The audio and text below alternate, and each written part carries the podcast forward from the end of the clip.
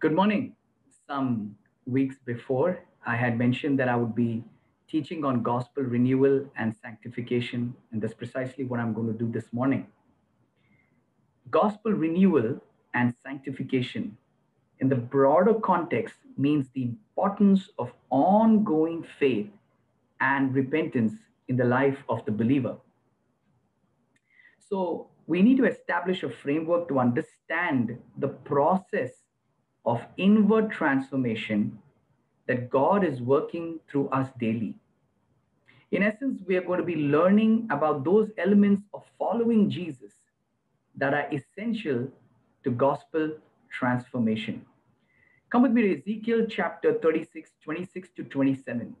And what's remarkable about this passage is that this was prophesied through the prophet Ezekiel by the Lord years before the new covenant.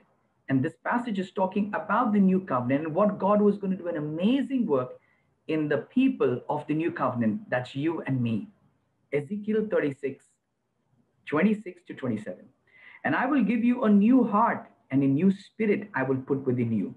And I will remove the heart of stone from your flesh and give you a heart of flesh. And I will put my spirit within you and cause you to walk in my statutes and be careful to obey my rules. What we see clearly in this passage is that the Holy Spirit initiates renewal, but we are meant to respond. So when we get into the topic of inward renewal, we have to be conscious and mindful of this beautiful fact that even at this moment, the Holy Spirit is personally at work in us, even right now as we speak. And it is this ongoing life in the Holy Spirit that leads to inward transformation what we call renewal. And it's through a lifestyle of repentance and faith we participate in that transformation. So the key to gospel transformation is faith and repentance. And these both work like a combustion engine of spiritual transformation. So, in short, the lifestyle of faith is trust in the person of Jesus Christ alone, casting our entire weight on Him and relying upon God alone entirely. And on the other hand, a lifestyle repentance involves ultimately acknowledging the brokenness and the incompleteness in our lives without feeling the need to minimize our sin. So we release our insecurity, fear, shame, guilt onto Jesus and we allow Him to change us. And further to this, God give, gives us, provides us with the means of grace through disciplines, through the blessings and gifts He has given us in the body, even sacraments, to help us experience this lifestyle of faith and repentance. And so, this renewal cycle is the primary tool by which we then live out the gospel. Let's take time to just establish this topic for a, for a few minutes. And how I'm going to do that, let's just read three very important passages of scripture. And then I want to ask you, what was the key thing you saw in each of these three passages. So keep your ears and eyes open as we look at these three important passages. The first being Psalm 51, verse 10 Create in me a clean heart, O God, and renew a right spirit within me. The next, Ezekiel chapter 36, 26 to 27. And I will give you a new heart and a new spirit I will put within you, and I will remove the heart of stone from your flesh and give you a heart of flesh, and I will put my spirit within you and cause you to walk in my statutes and be careful to obey my rules. 1 Corinthians 2 10 to 12. These things God has revealed to us through the Spirit. For the Spirit searches everything, even the depths of God. For who knows a person's thoughts except the spirit of that person which is in him? So also no one comprehends the thoughts of God except the Spirit of God. Now we have received not the Spirit of the world, but the Spirit who is from God, that we might understand the things freely given to us by God. So here's the question What do you think these Bible passages are pointing to? What is the key words you saw in each verse? And what I saw for myself is that there's a very important link between a clean heart and the Holy Spirit. Because it is He and He alone that does the work of inward transformation and renewal in our life. But the question comes is that how does the Holy Spirit actually do this in us? And so we will identify three essential components or elements of ongoing renewal, sanctification, transformation in our life. And, and, and by doing this, I want to I want to remind you of what I had shared in the month of August. The entire overarching journey of the Christian life begins with redemption, justification, doesn't end there. Through our life, there is this very important work of sanctification. We are being transformed inward from glory to glory till one day we will be glorified with Jesus. And so these three important components of, of renewal and transformation is first faith, second repentance, and third component is the means of grace. I repeat again. The first component is faith, the second being repentance, and the third is means of grace. And before I take you further on to this, I want us to be able to understand there are two tensions through which we need to navigate before I actually take us further into explaining the aspects, these components of faith, repentance, and means of grace. We've got to navigate through this tension uh, before we unpack the renewal framework. And so let me explain. The first tension addresses the mindset that emphasizes repentance without emphasizing on faith. And the second tension addresses the mindset that emphasizes faith alone without emphasizing repentance. So these tensions or these mindsets can be articulated in these two ways. Please hear carefully. Number one, we must completely, absolutely reject a triumphalist notion of Christianity, that mindset says. If we are to follow Christ, we will suffer. We must be constantly aware of our own wretchedness, our own hatefulness, and our own sinfulness. The second mindset Doesn't Jesus save us once and for all? Why is there a need for ongoing repentance? Now, let me try my best to explain this with the help of the Lord.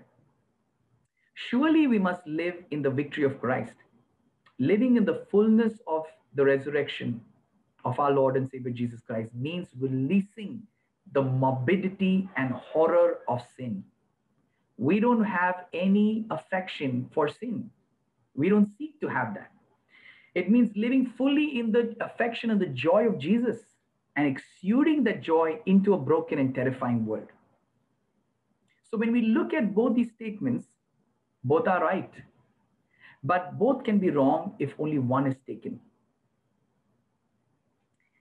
So, but why are they both right?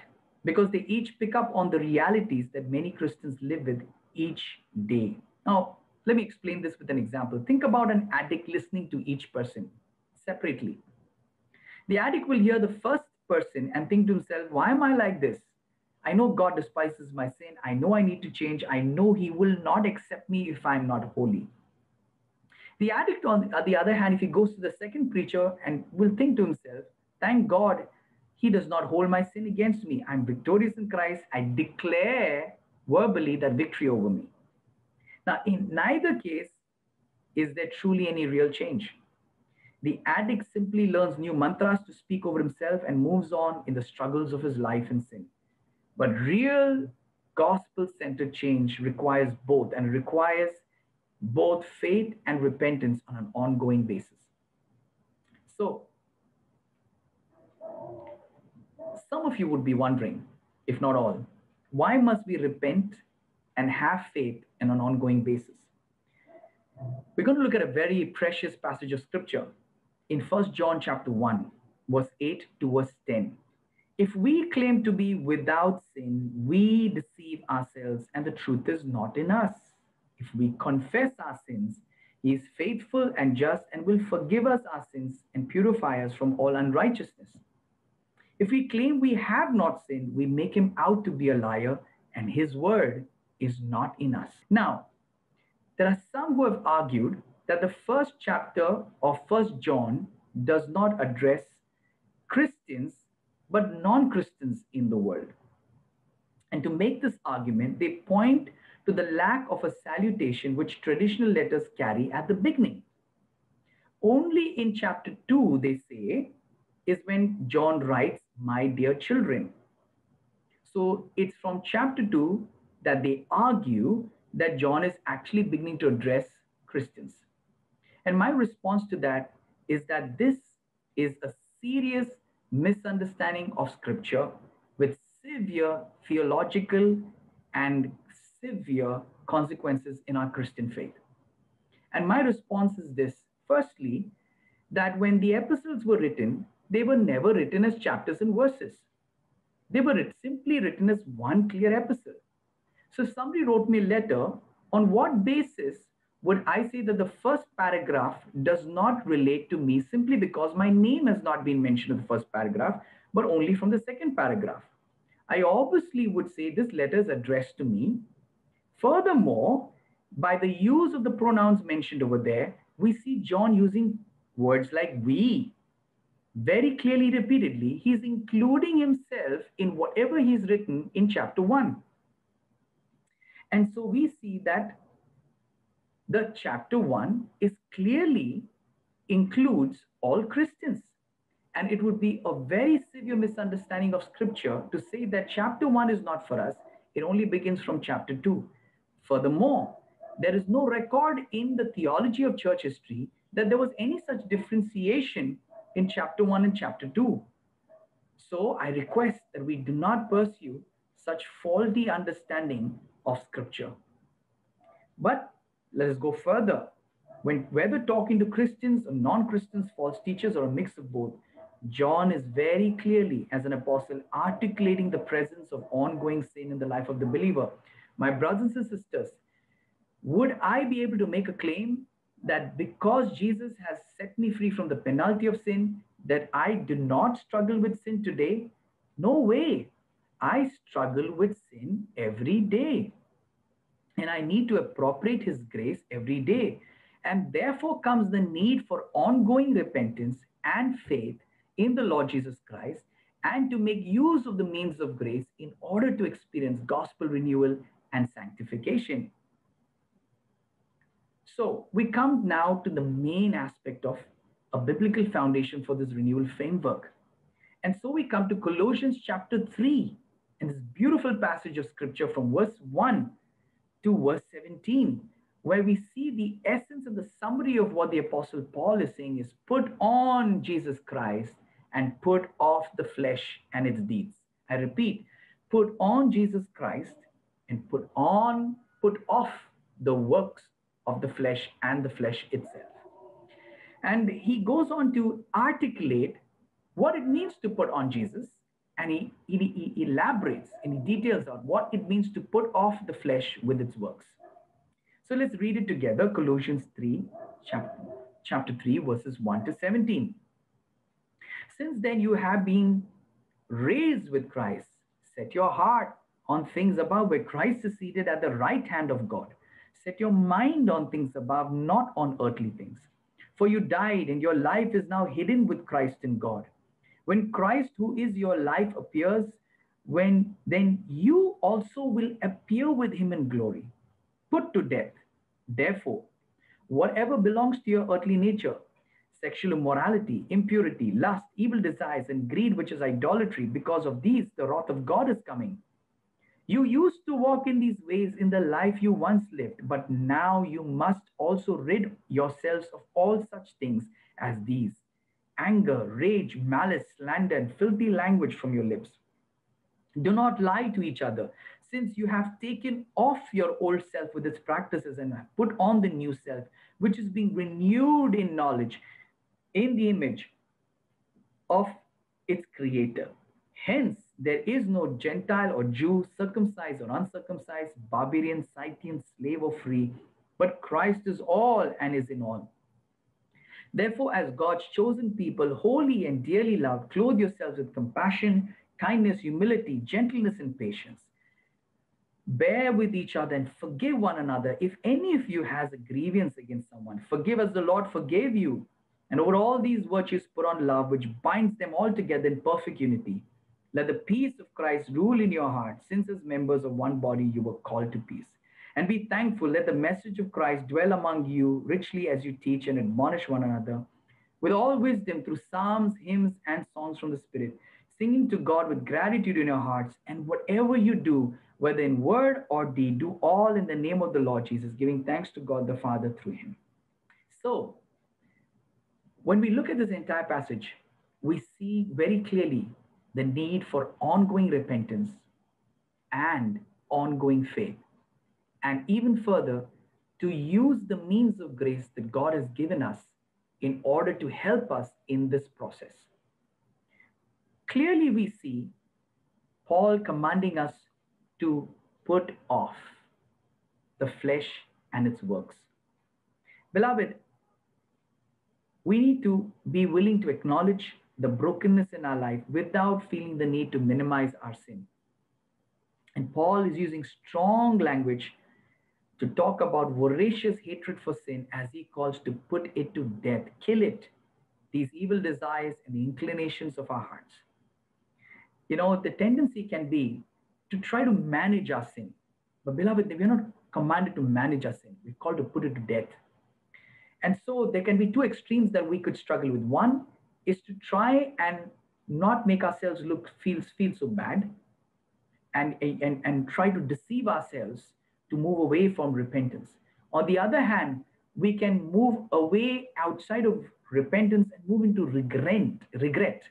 And we try to beat ourselves and move from one pity party to the other. Both are extremes that need to be rejected. What we need is biblical repentance. And biblical repentance, we grow in layers in our life because God is concerned more about the roots of our sin than our fruits. I'm not saying that He's not concerned about the fruits, but He can see that the fruits that are showing up, whether it's anger, whether it is whether it is sexual immorality, whether it is gossiping and causing divisions among people, there are roots that go down deeply embedded in our hearts that need to be exposed. And as He does that lovingly and in the light of the scripture with the help of the Spirit, we need to own up to it. We need to acknowledge it and ask Him to root them out of our lives by the power of His Holy Spirit. So, beloved, always remember that renewal always requires the relinquishment, the rejection, and destruction of idols. We see that throughout the history of Israel. And we see that throughout in the New Testament narrative. Beloved, we are all prone to idolatry. It is not the idols outside that are deadly, it's the idols inside that are deadly. And that's why John would write in one of his epistles Beloved children, beware of idols. Which idols?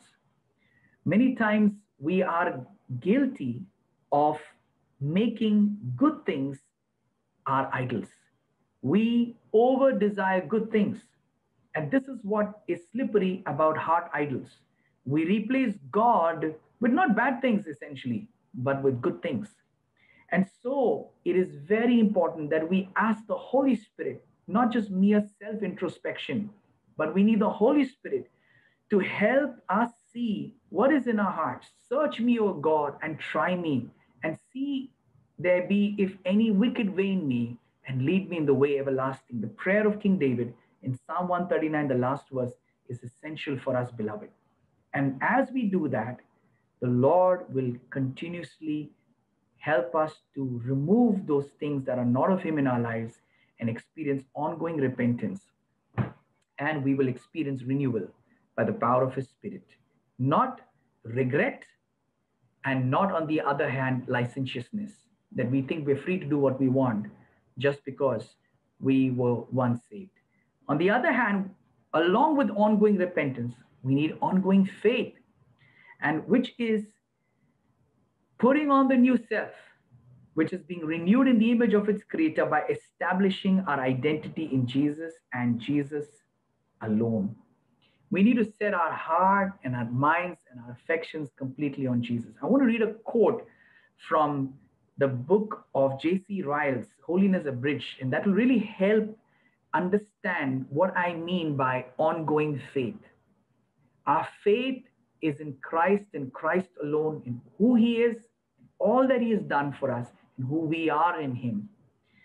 So here is J.C. Ryle in his book, A Special Faith in Our Lord Jesus Christ's person, work, and office is the life, heart, and mainspring of the Christian character.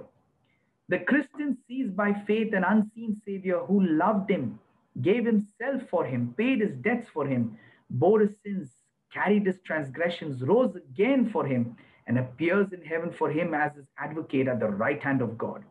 He sees Jesus and clings to him. He sees his own many sins, his weak heart, a tempting world, a busy devil.